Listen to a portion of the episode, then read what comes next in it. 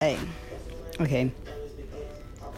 So this is my first podcast and all that, but this is gonna be motivation podcast and all that.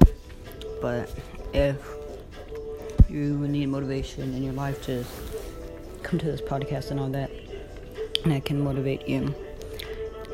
So yeah, but if anybody, like anybody, is hurting you in your life, you need to tell someone, tell one of your loves, or tell one of your like closest friends that that can actually believe you, because they can help you through the situation.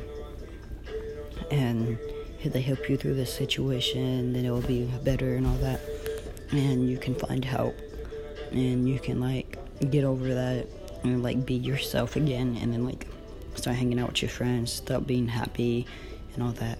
But you don't need to be sad and all that, and you don't need to be in bad situations. You need to, like, you don't need to be in a bad relationship or like any bad situations in your life because all that just needs to like go away.